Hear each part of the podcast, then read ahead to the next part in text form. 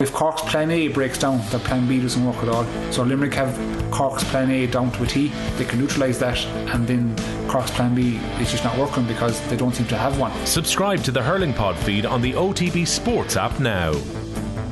Monday Night Rugby on Off the Ball. With Vodafone, main sponsor of the Irish rugby team. We all belong to the team of us. Yeah, great to have you with us. So, in the URC, which kicked off the weekend, Munster had a big win in Belfast on Friday night. Leinster came up short in South Africa, minus lots of frontline players, it must be said, and against several Springboks. Sharks 28, Leinster 23, the final score in Durban. Connacht, meanwhile, they beat the Lions 33 30, just the second win of this campaign by a Northern Hemisphere team in South Africa. And then there was, of course, uh, round four of the Women's TikTok Six Nations. Ireland losing 69 0 to England at Welford Road. England away to France is the Grand Slam showdown in round five. Ireland will have Scotland in Belfast, uh, neither of whom safe from the wooden spoon, depending on results. Very happy to say, Cian Tracy of the Irish Independent here in studio. Great to have you in. Cheers, Joe. And Keith Wood, also with us. Hey, Keith. Good evening. How are you? Very well. Let's start at Welford Road then. England 69, Ireland nil.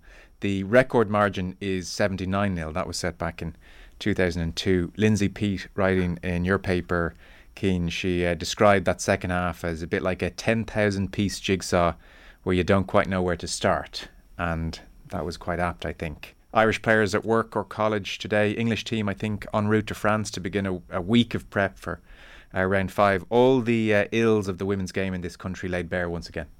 Yeah, it was a tough, tough afternoon, Joe. Um, yeah, I was over there for my first trip to Welford Road, which was it's such a cool stadium, like kind of mix of the old style and the new style, and you kind of look forward to what's coming there in May seventh when Leinster are going over there. But anyway, uh, yeah, look, it was probably what we were expecting really and if we're going to be on about honest about it if England had been a little bit sharper the scoreline could have been far worse and that's just the reality of it. Um, yeah like you know we, we do talk so much about the players going back into work and I saw Aoife McDermott who started in the second row put up a tweet earlier on today and she's a nurse. And I think it's only when you actually see someone putting something like that up it that it really hits home that she was kind of in her you know nurses like gear and like there she was going back into work and I don't know, did it come across on, on TV, but honestly, the physicality of that game was incredible. The, the hits that were going in. A lot of them have to be said by from the Ireland players as well, in particular like players like Edel McMahon, Neve Jones, like they tackle themselves into the ground. But England's physicality was just on another level. So, like I just don't know how these girls do it, like how they pick themselves up and go into work now this week and then look towards playing another game this weekend. So, um, I think even from a journalist point of view, it's such a poor spectacle that like we're covering a tournament where there's very little jeopardy in it. Um, like Ireland were never going to win that game yesterday, and that's just the reality of it. How could they be expected to win? Uh, they're without all their players. We can get like seven players, nine players if you included the two injured players. Um, had to really dig deep. They they're going to be without another couple more because they picked up a couple of injuries and Sene Naoupu got sent off. So there's problems everywhere you look at it, and it's only until something changes then we're, we're going to be the same. And it was interesting. Um, I was the, where the press box is situated at Welford Road. It's right next to the coach's box. So I was sitting right next to Greg McWilliams, and David Nucifora was the one who was sitting right beside him. Now, he's the man who can change all of this, and he's sitting beside the head coach. Literally has a front row seat for for what's going on. So, if you want to give girls in this country a fair chance, a fair chance of competing, then something has to change. It does. There were 15,800 at the game which was a record, and those records are going to continue to tumble. I'm not sure what the capacity is next weekend in France, but they could sell double those tickets, I would think.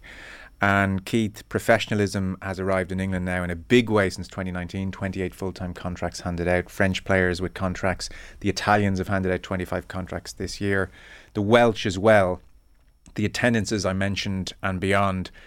Uh, women's rugby has left the station and the IRFU are still deciding whether or not they want to make the trip, and it's ridiculous at this stage.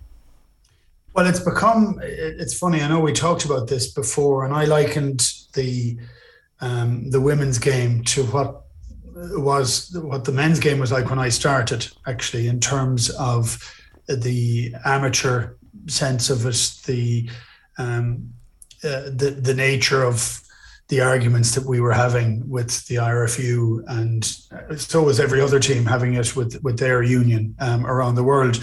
Um, the difference in, in this instance for me is that some of the teams in the world has gone it's gone professional and some it hasn't. So um, what we what we we see at the weekend is something that is inherently unfair and hopefully not dangerous because you don't want it to be in that case for amateurs playing against professionals. And it was funny, I was equally thinking of a game we, played in the World Cup in 2003 against Namibia, and they were an amateur team playing against us.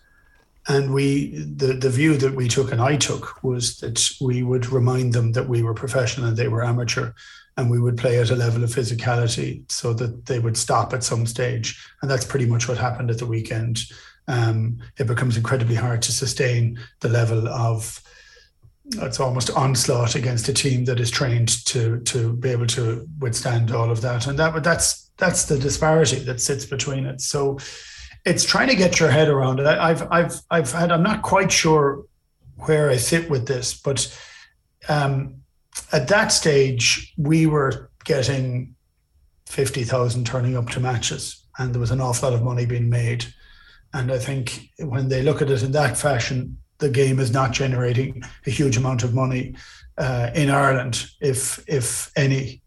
And it's trying to push that over the edge so that that actually happens, so that it's affordable um, to be able to sustain a professional team. Um, but even as I look at it at the present moment in time, I still think it's very awkward that um, a team that hasn't uh, that has to give up five of its players to the seven circuit means that it's very hard to equate balance with balance. And I know Greg McWilliams talked about the fact that none of those were in the scrum or in the lineout. That doesn't matter. You know, it, it's you don't want your your sort of marquee players, of which some of them are, uh, moving over to play sevens at different times. And it just shows you that it's still at the very early start. But for me, it's very uncomfortable, and it's not good for anybody to watch it in that fashion and it is great to see the numbers that turned up um, uh, in in England. But it's it's it's how viable is the game, you know, and what what necessitates the change, and what means is it a huge amount of money that goes in and makes that work? Um, is it a huge amount of structure that makes it work? Uh, I think we're at the start of you know, from the letter, from the time of that letter, from the the time of women's rugby, taking a very stern, stern and strong stance for itself. Um, the results haven't been great, but I don't know whether they're ever going to be great because those structural changes take a period of time to change. So, so what exactly is required at the present moment in time, and are there plans in place to get it? Because I think an awful lot of this would have been already set in uh, in stores. So the idea that the sevens were going to be gone was going to happen anyway because these matches are all announced a long time in advance. So, so what structural changes are needed and what sort of money is required, and where is that money going to be found? I still think you can look at different ways of making that money driven, you know, and you want to have a huge number of people going into the grounds to support the, the women's team, and that becomes incredibly important. It also needs to generate a fair amount of money. Um, but I would say if you're looking at sponsors, and potential sponsors, you would say you have an opportunity to put a line in the sand and start bringing women's rugby to the fore in as much as they possibly can. And they go from an area which this was a really bad loss. Um, but what can you do to change it around? It's going to require companies to do it, not just the IRFU. Well, just in December, the government handed over 18 million quid to the IRFU, for instance. This is a government backed organisation at the moment. So of that 18 million, I'd like to know where was that spent. For instance, I mean, if Wales can hand out a bunch of contracts, and we're talking short term here, because I agree with you on the long term project, mm. but if the Welsh can hand out short term contracts currently, and the Italians do similarly, then don't you have to keep pace with not even best in class, but certainly what the minimum standard is at the moment in the game? We'll come back to that in a moment, just you know, to revisit yeah. the game, just to revisit the specifics of the game, because I'm conscious people may not have seen it. It is worth stating it was 10 0 at half time, Cian. Mm. Uh, and within that, uh, the Irish set piece collapsed. You would have to say six scrum penalties conceded after initially doing okay in the scrum. It really um, deteriorated, and then the line out was shaky throughout. There were two lost, and there were quite a few then disrupted. But there was some good breakdown work and some last ditch tackling. You always felt it wasn't the most sustainable business plan, and then second half floodgates opened. And Ireland had to play maybe 25 minutes with 14 players on the pitch. England averaged 10 to 12 or 10 to 11 uh, tries per game in this championship at the moment. So Ireland conceded 11. So in that respect, talk of Italian professionalism or Welsh professionalism, Ireland are still pitching up where they are because this England team is awesome as well. That that is the the big issue, the, the big point in all this, Joe. Like I've been covering women's rugby for a good few years. The standard is seriously improving. Like some of the rugby that England played yesterday, like their skills and show, and that wasn't always the case. So. Um, and you can see when the product is good, people will buy into it because honestly, like I'd say over an hour after kickoff yesterday, there was still thousands of people in Welford Road, and those English players are superstars. There was grown men, grown women and kids alike all waiting to get their autographs, all waiting to get selfies and stuff. So you can see that when the product is good, people will buy into it, and that that's evidenced by the fact that it was a record crowd. But yeah, you're right, it, it wasn't sustainable at all, and it's it's very hard to be critical of the players or the coaching staff because, like I said when they go away, like Greg McWilliams and his coaching staff, they've so little time to work on things. So when the players come in, like there's an emphasis of not overloading them with too much information. So you're trying to make subtle tweaks here and there.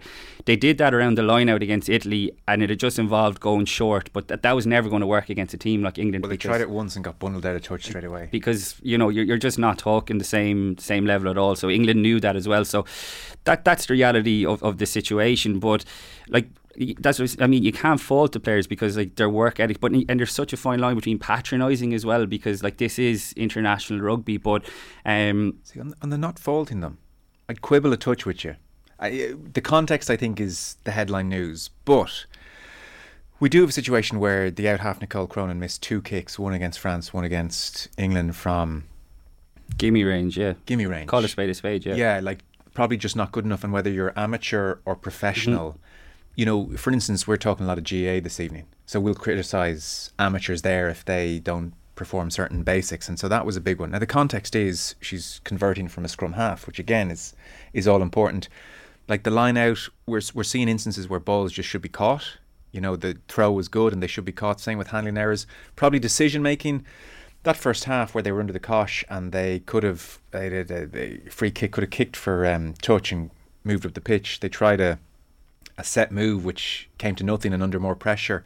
Uh, some of the missed tackles, you'd have to say, are, are questionable again, regardless of amateur professionalism. But is is that though like questionable when you have players that are their conditioning is on another level, and you can see that when you're up close and personal, like with with these players, like it's it's just not comparable. Like, these athletes are far stronger. They're far, yeah. like when we talk about this in the men's game, when we talk about like we'll say South Africa, like just stereotypically, yeah. um, it's it's not it's it, you, you can have a go there because they're both teams are professional, but these girls don't have the conditioning, they don't have the training hours that they do. So, would you say though we've seen this tackling trend across more than just the English game? Well, we have. We certainly saw it against France. We certainly saw it against Wales in, in the latter stages, but we didn't really see it against Italy because it was more of a level playing field. This is the point I'm trying to make. I mean, you, you, you said it there earlier, Joe. When you see a country like Italy giving out 25 contracts. Now they're retainer part-time contracts but it's because they know they're going to the World Cup and you don't want a free pass to be given here because Ireland aren't going to the World Cup. Let's say Ireland were going to the World Cup they had qualified. Would the IRFU be doing something what the Italian Union were doing and giving out 25 retainer contracts to the players? Like I said to give them like a fair chance of competing at this level. Like it, everyone knows that they're light years behind, and it'll be it's very hard to see how they're ever going to compete like in the near future with the likes of England and France. That's the reality of it. Yeah. But when you go below that, they don't have a fair chance to, to compete, and that's that's the point I, I think I'm trying to make. That it's very difficult. Of course, you can you can be critical of you know missing a kick in front of goal, and I would agree with you certain missed tackles in that, but by and large, it's not a level playing field. So I think I think just think we have to be we have to acknowledge when criticism is fair, and also when p- other p- people above them could be doing more. I think to give them a fair chance. Well, people above them could be doing more. Agreed, absolutely. I I would say look, some of the missed tackles against Wales, for instance, were of a standard where you could criticise them, and Wales have been professional for two to three months, so you know, and also, for instance, the coach, Greg McWilliams, bringing a huge amount of positivity. Uh, lots of players have queried when he knew that the Sevens players were departing why Sene Naoupu was not in the squad over the mm. previous number of weeks to get on board with her teammates, to practice calls, and the defensive system has changed a, a touch. So suddenly she goes from not involved at all to starting. And equally, Eimear Considine seemed to maybe be struggling for form, dropped for the Italian game in the knowledge that she'd have to be then put in against England. Maybe the Italian game a chance to rehabilitate confidence. So I'm not saying it makes a, a damn bit of difference against England, but I don't think I think it would be wrong of us to go, well, they're powerless to do any better. I think in certain aspects, if they're being honest, we should be expecting a bit better from amateurs, even amateurs. I, I, couldn't agree with you more, and I hope I'm not trying to like be like, oh, we can't criticize the players at all because like they want, they don't want sympathy, they don't want people like to give them a soft touch. Um, and you're right, but I suppose like international rugby, like it's a results based business. Greg McWilliams knew that, the, that he would have these best players available. I agree with you. It probably could have been managed a little bit better because even like Sene Naoupu's played very little rugby over the last while, and maybe that showed like her technique was pretty poor, and she couldn't have argued yeah. with the red card. So um, there's just so much wrong you know, like like Lindsay Peat, which you started this conversation with, like it's it's very hard to to know where to start. But um, and I know like not everyone buys into women's rugby, and that's absolutely fine. But you said it, Joe. Like the train has left the station now. Yeah. There are thousands of people who are into it, and that's the reality of it. Um, so like Keith kind of mentioned it there. Like I don't know what the answer is either. Like the, is it time for the sevens and the 15s to, to be separate entities? But then th- th- then you're almost you're, you're weakening kind of the, the 15th team because you can see how well the likes of Beibhinn Par- Parsons, Amee-Leigh Murphy Crowe, yeah. Lucy Mull, how, how, well that these girls played, particularly against Italy, they were brilliant, like these players. So it's very hard to know, and I certainly don't have the answers. But people who are paid a lot of money should be thinking about this. That what's yeah. the best way to go forward? Yeah. Apologies, Keith. Come in on any of this, including Cian's last point there. The sevens, 15s yeah. dynamic. Yeah, well, look for me. I don't know that we have a huge numbers uh, of people that are coming through, and there is pathways, of course, there there, there is, and um, but for us, it, it, seems as if Ireland are trying to accelerate in as many ways as they possibly can. I think it's, to be honest, I think it's very difficult. Um, I think when the sevens is something that may bring uh, more women into the sport, that that may be something that you you want to hang your hat on.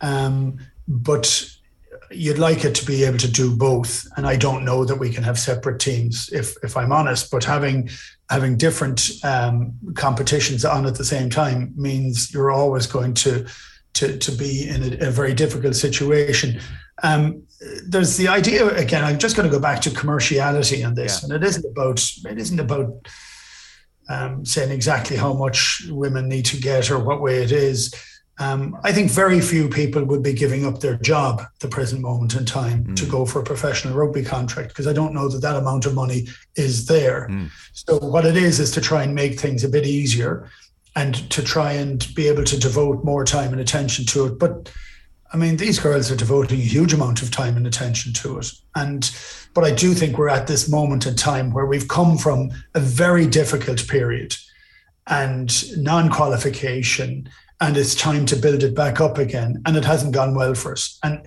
if we were again being brutally honest, the one game that we uh, that we should have won was against Wales, and the other ones are not like with like. And look, I can tell you, and again, I, like the reason I, I compare it to professional or to rugby, international rugby, men's rugby, mm.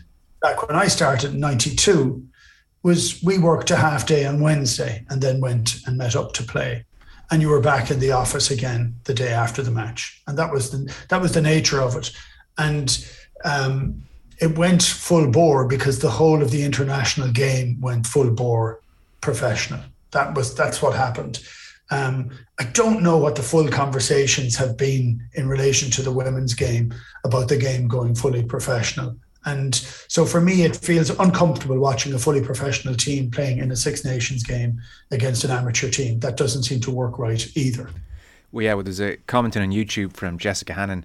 You wouldn't let an amateur boxer fight against a professional. Watching that scrum walk over our front shows yesterday was dangerous. These girls are in the gym every single day. It's shocking. So that's uh, further to your point about safety. How would well, you? We've had we've had like we've had this even in the men's game sure. and the, and the boys game, and where you're saying, well, are you entirely happy with people lifting in the line out if they're not doing it professionally all the time, lifting somebody up to a height. You know, that's and that that's where the game for me sometimes shows um, a little bit of intransigence that they don't want there to be any changes from from the laws between um, one age group and another, between professional and amateur, between men and women, mm. and it can still be the same game, but there can be nuances that would go to it. I don't know about that, but I do know it becomes far harder to lift people safely in the air unless you're practicing to do it an awful lot. And if you don't get the chance or whatever it is, or somebody else comes out and they're not, they haven't played a huge amount of rugby, uh, we know that that would rarely happen now, but it did happen in times past. Um, so, uh, I, look, it's, I just think it's at an awkward moment in yeah. time. And and to that end, actually, how would you work it? Say, for instance, there's huge pressure, and I think Cian, you were talking to Greg McWilliams, and he suggested some kind of professionalism or some kind of contracts are in the pipeline. So, say overnight, Keith, we have 20 15s players who are contracted and say it's just about enough to tempt them to leave their careers. And I'm sure a lot of them, as you as you rightly say, a lot of them will say, well, for the money you're offering me, I'm not sure I'm giving up the next five, six, seven years of my career development. But say you get 15 or 20 to agree. What's the best use of their time day to day? Is it to play in house matches, do you suspect? Is it to uh, train away full time but then play in the AIL? Maybe that brings in safety issues there, I'm not sure. Is it to subsidise contracts so that they go play in the Premiership full time or, or elsewhere? How would it work in the short term, whilst agreeing that long term pathways and bringing more players through is ultimately where there if you have to go over the next decade? Well, I think look, I think you need to make certain that they're playing here because you want to grow the game here, and you know, there there are elements I think that are that are certain. For me, I would see it not as being fully professional, but being more professional in terms of some money, um, a huge amount of more support that's required, uh, more technical training, more training camps where possible, maybe the separation of the two teams, or maybe a guarantee that the competitions won't intersect which might be a more uh, realistic one to do. Um, and it's it's it's funny. I, I, remember again. I'm sorry, I'm harkening back just because it's very similar. Jim Staples, who who played with me in Ireland and Harlequins, when the game went professional, um, he's the first year Harlequins played. Training was in the evening time, professional, because a lot of guys wanted to work and they were uncertain whether they wanted to do both. And after a year or two, Jim said, "Yeah, I don't want to do this. Um, I love playing rugby, and this isn't my job. This is actually getting in the way of my job." So he went and continued to work, and that's, you know, that becomes a, a decision. So um, it was quite interesting for guys that were 21 or 22 years of age back in 95 or 96 to say, yes, I'll definitely take a contract and that will be fantastic and I can make that decision. Um, it's different if you have a spread of players that are already working or have a profession and want to do very well with that, whether it can fit in or, or, or not. And that's how that's what makes it so complex. Mm. And um, I think England have been capable. They're a much bigger union and have been capable to put a lot more money into it. Um, and they're also beginning to generate bigger amounts of of income for it. So it become there's a sort of circle there that if you can make it big enough and get enough of people through the gate, you might be able to pay more money. You might be able to get better sponsorship, higher levels of income coming into the women's game, so that you can ensure that this can be done at a higher level. I don't know. It's changed yeah. incredibly quickly. I mean, we're talking the last two or three years, whereas I think England did pay and then didn't pay, and now they're back paying again fully. But there was chopping and changing as to what that would happen. We have been left behind, um, but it's unusual to have an international game that and a competition that it isn't entirely um, uh, equitable in terms of that. So that makes it it, just, it makes it really awkward time. Yeah, it sure is. I'll give you final word, Cian, on the big picture. Because, like, you couldn't fault the effort in the first half was outrageous mm-hmm. against, as you said, physically a stronger team, the last ditch tackling to keep it 10 0. You kind of saw almost in some respects the most important aspect, which is a real hunger to do well. And then uh, the various things we've discussed come to play in the second half. Final thoughts on the whole situation? Yeah, well, I thought it was encouraging that, like, I was chatting to Greg McWilliams, like I said after the game, he did say that contracts were in the pipeline now, and he, he said, you know, he wants it to happen sooner or later, because of course he does. From a head coach's point of view, he wants as much time as possible. So we don't know what in the pipeline means in terms of time frame. It'd be interesting David Nucifora the next time he's up. I'm sure it's going to be something that's that's put to him.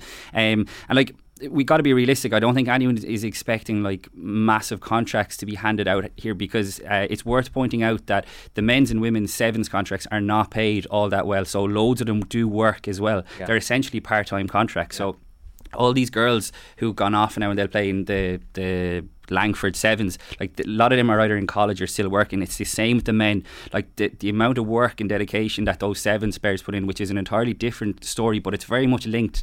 Like you saw after the the men's team got to the, the Olympics, a few of them retired because it just wasn't worth it because they were going, okay, well I'm missing out here on years of being on the career ladder so we've already seen it happen. Even I was talking to Billy Dardis, the the sevens men's sevens captain. He's gone into like a full time job now as well. Which up to the, the Olympics, he was giving her all to it. So. Uh, that's the reality of it. Like no one is expecting them to be massively paid or anything. It's just trying to give them a fair chance. So sooner rather than later, like Greg McWilliams says, but like Keith has touched on, it's about finding where that money is going to come from. Yeah, there commercial realities, as Keith said mm. as well. So it's it's complicated and for sure a very tricky point for all concerned. We'll park that for the time being. Ireland play Scotland in Belfast next weekend. URC table is as follows: this with two games to play, so top eight through to the quarters. Uh, Leinster top on 61 points. They're a little bit away from everybody, but then it's so tight. So the Stormers now up to second on 52. You then have Munster on 51, Sharks on 51, Ulster on 51 and Connacht are down in uh, 10th. So, uh, well, home advantage for the top four is where we are. Just to start with Belfast Friday night, Keith, a win for Munster. First win in Belfast since 2016. It's kind of hard to believe that. Just had to uh, double check that. They led throughout. They were 18 3 up at one stage and then withstood the Ulster fight back. Ulster had the likes of Baloucoune uh, Hume, McCloskey, Mike Lowry at 10, John Cooney, Herring and Marty Moore in Henderson there. Munster had Mike Haley, Keith Earls, Farrell de Allende, Shane Daly was there, Joey Carbery played, Craig Casey played, Pack maybe not at, at full strength. Uh, Munster starting to find a bit of a winning habit at a good part of the season.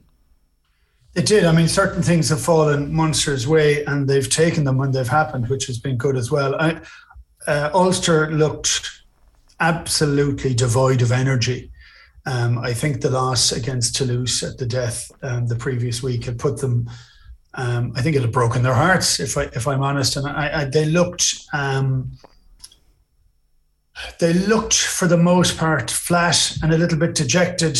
And um, and for periods of the time, they didn't have any press in their defence and um, took that, which which I have to say uh, take very good credit from from from Carbery et al. and Casey, who I thought's delivery was was excellent. Um, they exploited that. Once there was space that they could do things, they did things, you know, and and that's a really good thing. You know, they didn't. Uh, whether that was the script or not the script, they used the space that was afforded them and used it pretty well. Um, uh, I, I, don't know. I think Ulster kind of got it back a little bit in, in, the second half, and definitely had a had a decent go in the second half. And it could have been more nerve wracking at the very end for Munster because I felt Munster took their foot off the pedal at the start of the second half a little and brought Ulster back into the game. So a mixture between Munster doing not going for the jugular maybe, and with Ulster um, probably getting a bollocking at half time and coming out and trying to do something about it. It was an interesting game. I, I thought Lowry, he didn't struggle at out half. He just didn't attack the gain line at all. And I think he's a lovely footballer. a big fan of his, actually. Um, uh, and uh, but he seems to have more space at 15 to do to do some serious damage. But um, so we didn't get to see some of his skill, silky running skills. Um, he looked like a guy that could fit in at 10 whenever you need him to, but I don't know that you necessarily want him starting there for 10. So that might, he may not like that, but that's fair enough. But I, I thought it was a cracking win from Munster. You could see it in the performance. I thought Jenkins had some very good interplay, which is great because we haven't seen him play at all. Um, and then um, when Ahern came on, I thought he was he was fantastic. And suddenly the idea of having a very tall, lanky guy um, it can be used as a seriously good, potent weapon. Um, and he did. He, he, stole a couple of lineouts, played very well at the end. And very interesting game. Um, very interesting how some of the players are developing. Um, really want to see Alex Kendellen step off his foot a little um, and not just run at guys because he is not as big um, at this level as he is at under 20 level and he is phenomenal and i thought he was phenomenal but i'd like him find a bit of space and i'd like to make certain that munster would put someone on his shoulder because he's carrying it a long distance and you don't want to turn over ball and loose ball but it was it was a very interesting game but um, a team that seems to want to play a little bit more now in munster and then a team that was just totally dejected and flat in ulster just a quick one, Kit. You mentioned Casey's delivery very good. Where's the Casey Murray battle ahead of Toulouse? Um, I would imagine they'll they'll probably start with Murray, um, and uh, I I think what what seems to have happened is the two different styles um, that they have they use to very good effect. Um, but I would say you might start with Murray in this instance because I don't. Murray's brilliant at closing out games. His defense is truly phenomenal. But you need Munster to be in a good position. I, it's one of those awkward ones. I don't know because yeah. it depends on it depends exactly on how Munster decide they want to play, and whether that would be what we saw at the weekend is indicative of how Munster will play with a little bit more use of the ball. Um, if you're going to play to go a really fast attacking game, you're going to start with Casey. I'm just not so certain that Munster are going to start that way. So um, it's look, it's interesting as to, as to what they'll do, but it all comes down again to style and and um, and attitude and the idea you want to do. And when you play against Toulouse, you need to match them in the forwards. You also need to take your chances where you can. You need to stop them doing it. Munster's defence has been phenomenal this season. That's the one thing I would say that has been absolutely world class, pretty much consistently. Um, uh, when they've been under a huge amount of pressure, their, their defense has, has, kept them in games, and um, it's it's stopping Toulouse running away with it. So I mean, again, it's an interesting one. In the Aviva is not as daunting, I think, for Toulouse. Um, but I do think that there is an opportunity to, for Munster in that game, and they go into it with um, with a high level of confidence. But um, yeah, it's it's interesting. I don't quite know where they're going to go because, yeah. again, I was surprised and happy. I have to say to see um, um, more ambition. Um, I do think there was more space on the field than they're used to getting, um, but Toulouse might give them a bit more space outside the ten channel as well. And will you take in Ed Sheeran, Keith? Uh, I'll bypass Ed Sheeran. Fair enough. Okay. Uh, for the purpose of time, we have to be brief here. So Cian Tracy has not missed a minute's rugby. You've seen all of these games. Connacht 33, Lions 30 in Johannesburg. So Connacht could be the only team that uh, complete the clean sweep against South African sides. Um, beat the Bulls and the Stormers start of the season. So 33 30. They, they've gone down to South Africa really with little or no hope of top eight, but that's a very good result. And then Sharks 28, Leinster 23, Leinster 17 14 up at half time. They had two yellows in the second half. They finished the game in the Sharks 22, a TMO decision, denied them a try. This was very much a young Leinster squad under a lot of physical pressure against a Sharks team which had its fair share of Springboks. Leinster will play the Stormers, which is first versus second in Cape Town on Saturday coming. What are we saying about Connacht and Leinster adventures in South Africa?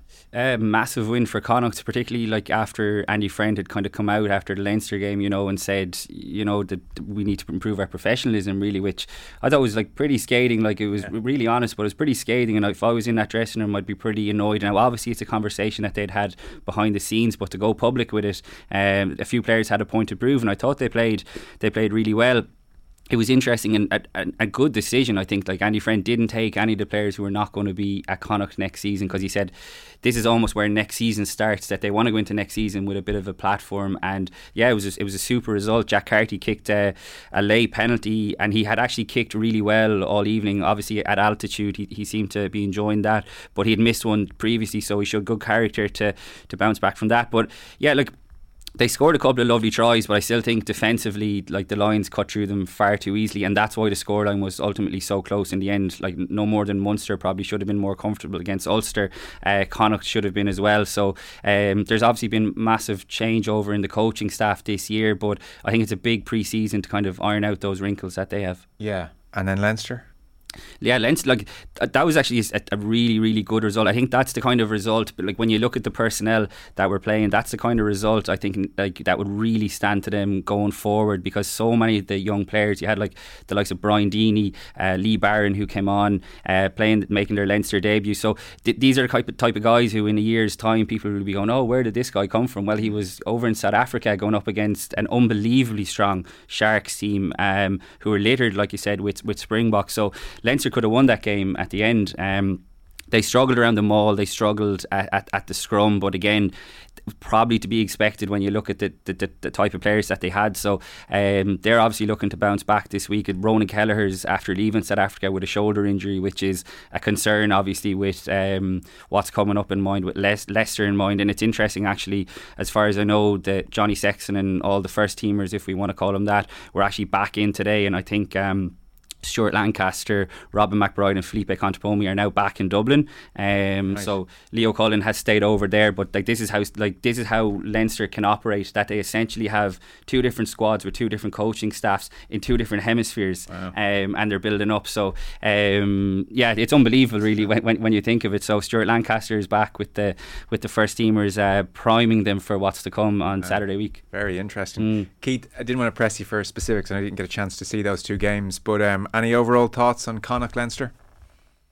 I thought for, for Connacht, it's an incredible win away. And I love the idea that only brought the players that were going to be playing in Connacht next year. I think that's the that's the level of forward thinking that you need to have. Um, and I will just, you know, touching on, on the idea of having separate coaching staffs able to deal on two hemispheres with, with Leinster just shows you the riches that they have and also some of the pressures that they have that they have to deal with um, managing uh, that number of players who all believe that they should be starting. And uh, and uh, once again, I would say I don't think Leo Cullen gets the credit he deserves for being able to manage that and keep that intact.